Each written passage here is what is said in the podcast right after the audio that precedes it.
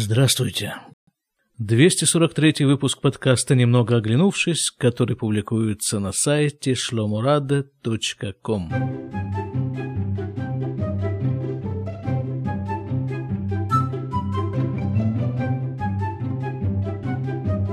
Письма новорожденного. Третье письмо. Адрес отправителя все тот же, киббуц Мааган Михаэль. Адрес получателя тот же, Запорожье.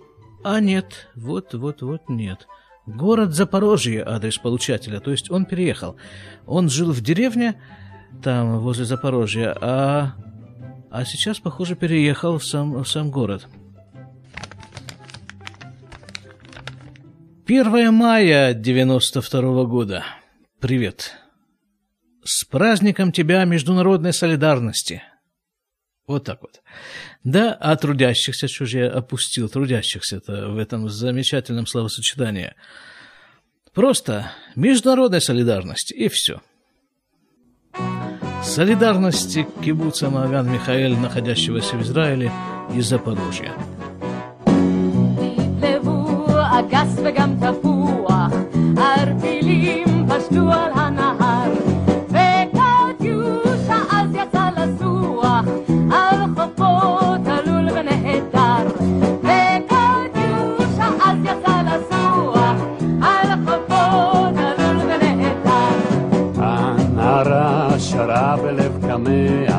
על נשרה שבערבת התחול על האהוב נפשה מתגעגע איגרותיו ליקרות מכל על האהוב נפשה מתגעגע איגרותיו ליקרות מכל. Читаю дальше. Сегодня получил твое письмо.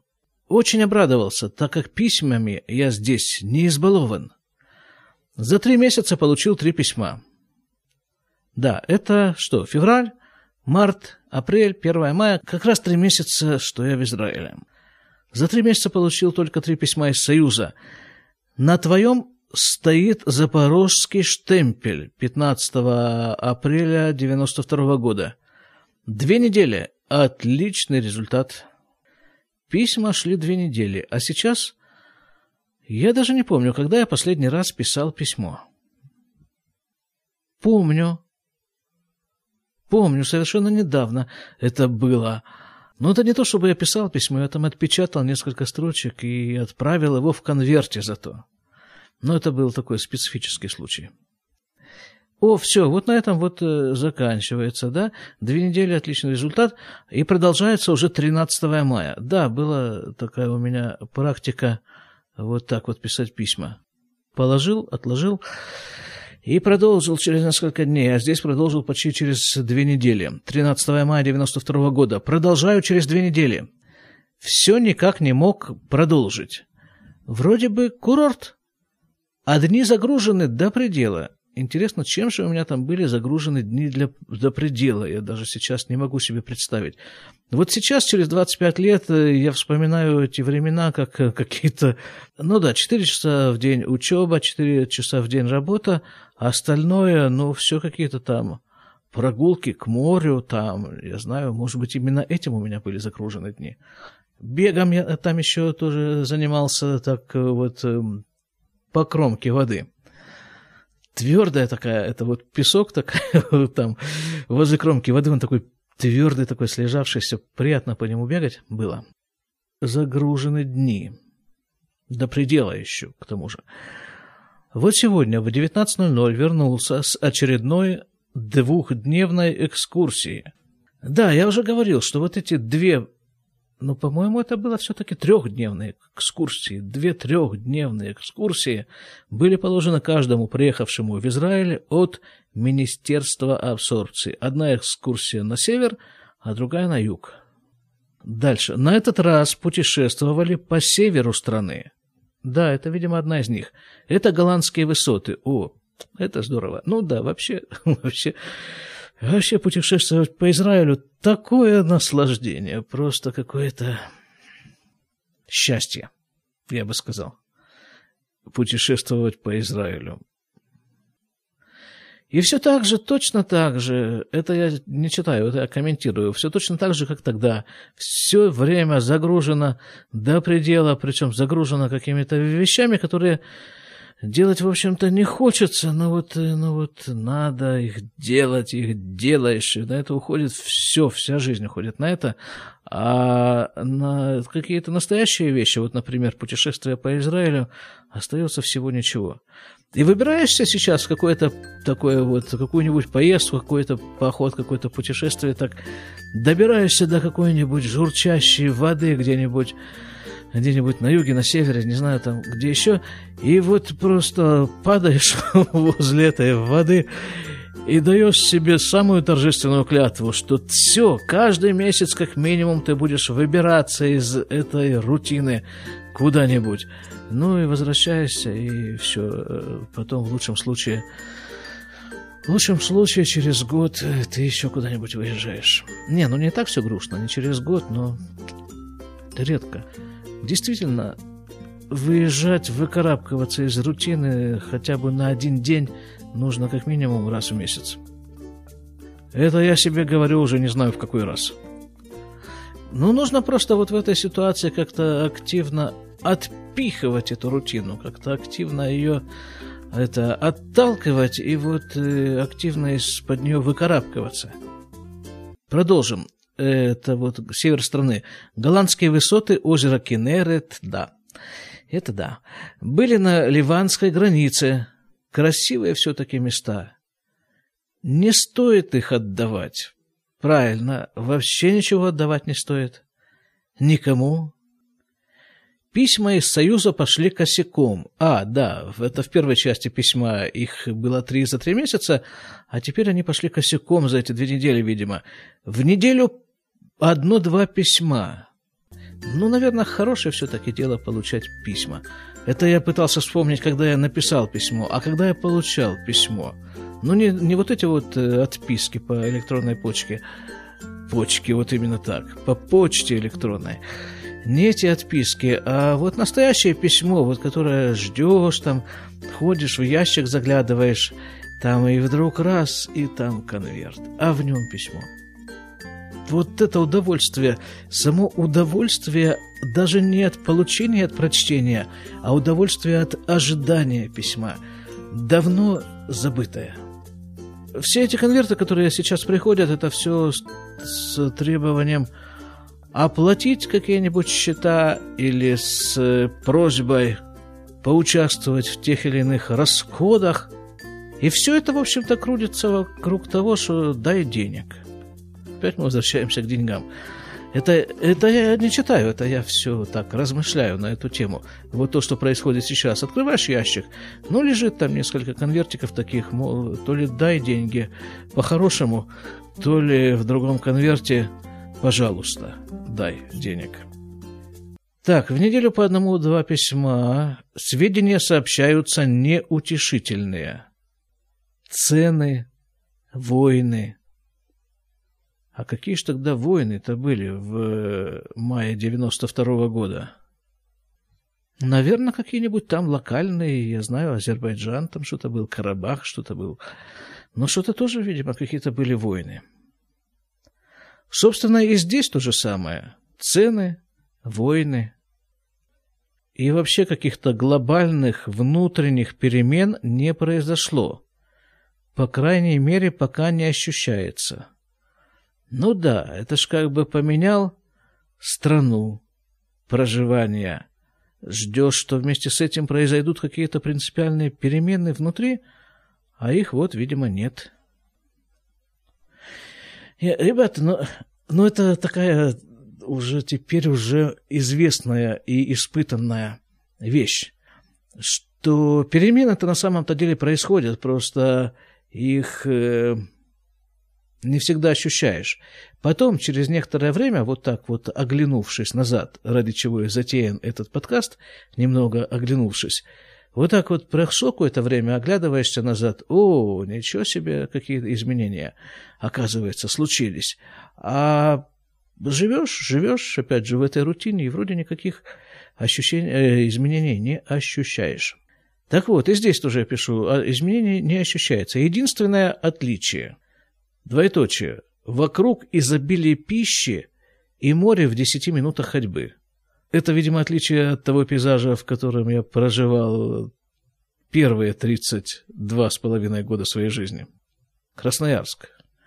А что касается языка, то я и в Союзе не понимал очень многих людей, говорящих по-русски. Да, это действительно так.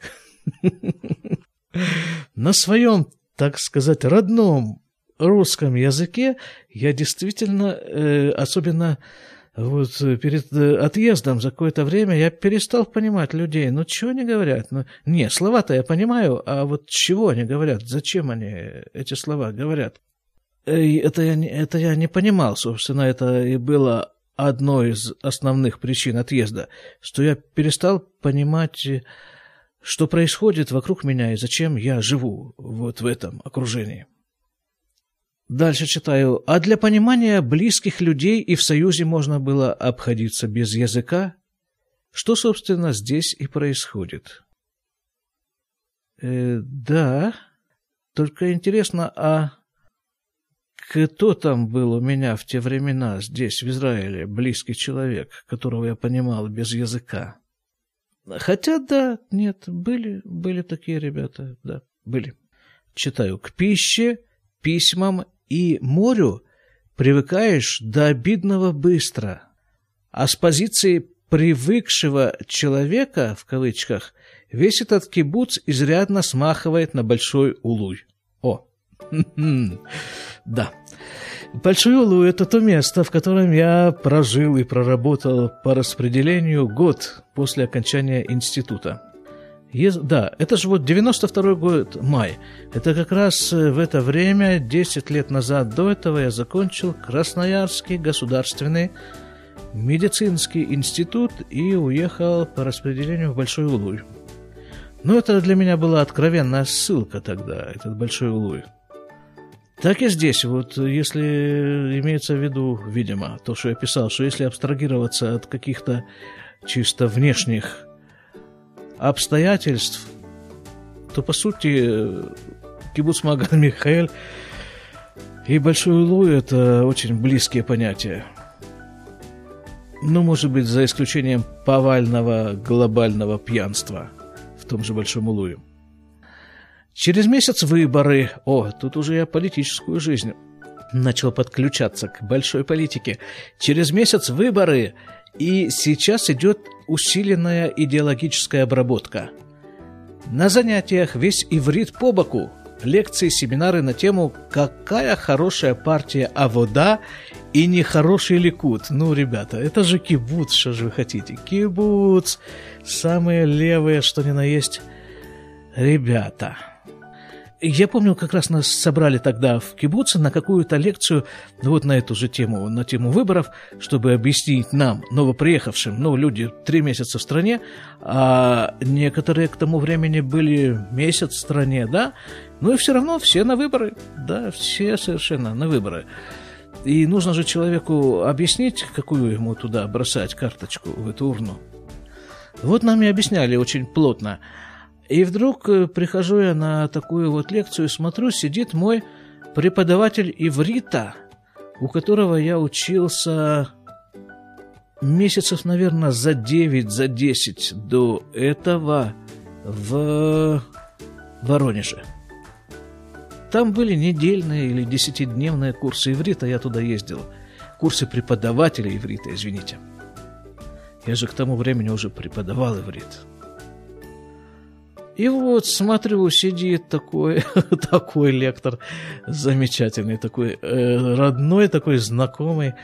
Мы с ним так тепло встретились. И тоже, кстати, рассказывает нам, что голосовать-то нужно, ребята, вы же понимаете, за кого. Вот за нас надо, за Авода, и особенно Мерец там был в киббуце силен. Это самые-самые крайние, Мерец особенно, самая левая, что ни на есть партия. Тем временем, продолжаю читать, я поступил на врачебные курсы. В конце мая начнется учеба в больнице города Хедера. Придется перебираться из киббуца куда-нибудь поближе к учебе. В конце концов, да, пришлось перебираться из киббуца, потому что я предлагал киббуцу, давай, говорю, киббуц, я тебе буду платить деньги за проживание, но чтобы мне не возиться там со всеми, с поисками жилья, с едой, там, с этим вот совсем. И опять-таки киббуц Мааган Михаэль находится недалеко от этой больницы, от места учебы. Но они сказали твердое «нет», потому что, говорят, у нас это не предусмотрено. Или ты идешь по какой-то определенной программе, или, мы тебя не гоним палками, мы тебе даем возможность пока пожить, а там подыскивай себе жилье. Так, читаю дальше.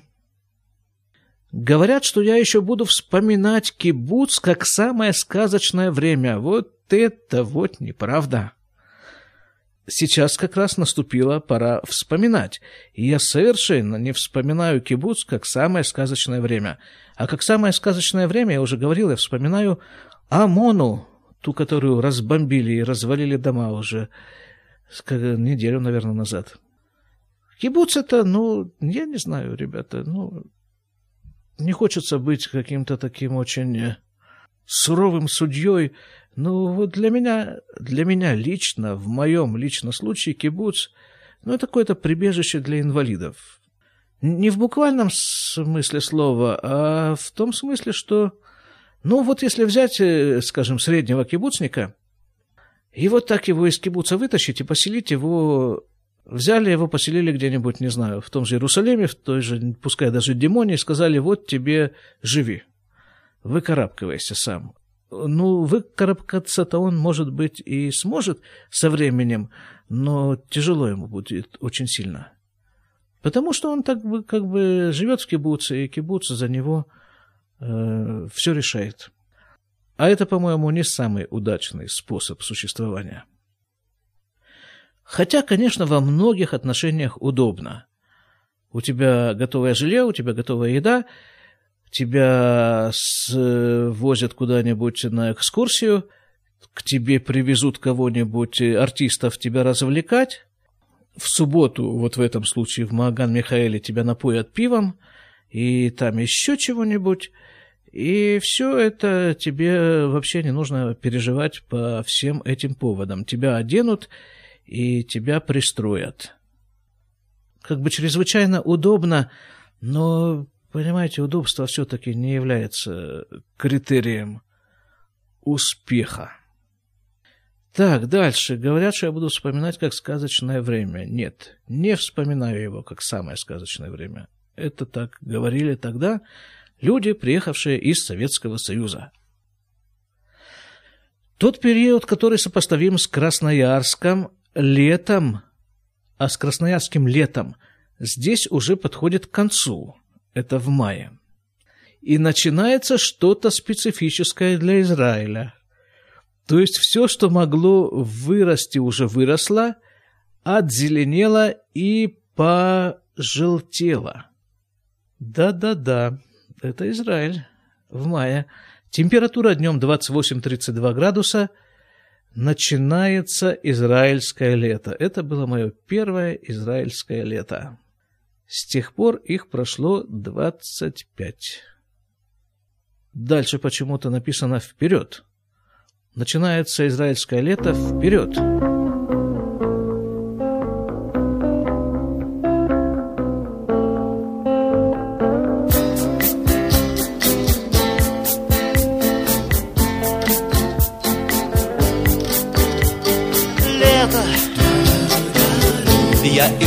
Как котлета. Время есть, а денег нету.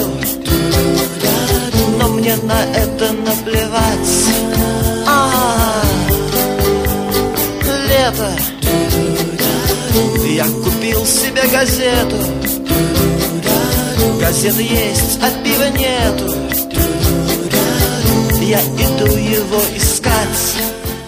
Привет родителям и родственникам.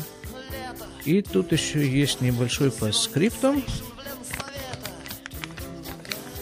Поздравляю с открытием предприятия. Печать замечательная, почти как моя бывшая. Не помню совершенно, что это было за предприятие. Наверное, что-то они там такое открыли. Какое-то тогда все открывали предприятия в Советском Союзе в 92-м году. И, видимо, он мне прислал оттиск печати этого предприятия, почти как моя бывшая, это вот о чем идет речь. Это я как раз помню. Это когда я закончил институт, то ввели в обращение личные печати врачебные. И мне выдали резинку. Да, две резинки мне выдали вместе с дипломом, на которых было написано «врач» посредине, а по периферии, по кругу написано «Радзинский Владимир Юрьевич». Да, врач, все. Ну, в Израиле тоже есть личные печати у врачей, но там стоит номер диплома, номер разрешения на работу. Здесь ничего такого не стоит, вот это... не стояла вот на тех вот двух резинках. А вот этот мой друг, которому я пишу письма, в те времена, когда я закончил институт, это было в 1982 году, он работал на заводе тяжелых экскаваторов. И он сделал мне такой подарок. Он к этой вот резинке сделал ручку, вот, печать настоящую. И она была, ну, завод тяжелых экскаваторов, да, представляете? Вот это была такая какая-то литая железяка такая, к которой, собственно, резинка была приклеена. И она была насажена на такую вот деревянную ручку, ну, которая в кулак так ложилась очень удобно, как кастет такой. И весила она, соответственно, тоже несколько сотен грамм. Печать. Я помню, вот я когда закончил институт, я своему деду написал письмо, опять же, о написании писем тема. Написал деду письмо и в конце поставил свою вот эту вот печать. Врач Радзинский Владимир Юрьевич. И дед так растрогался и послал мне перевод на 100 рублей. А месячная зарплата врача тогда была 120. Опять мы к деньгам съезжаем. Никуда от этого не деться. Воспоминания о деньгах почему-то.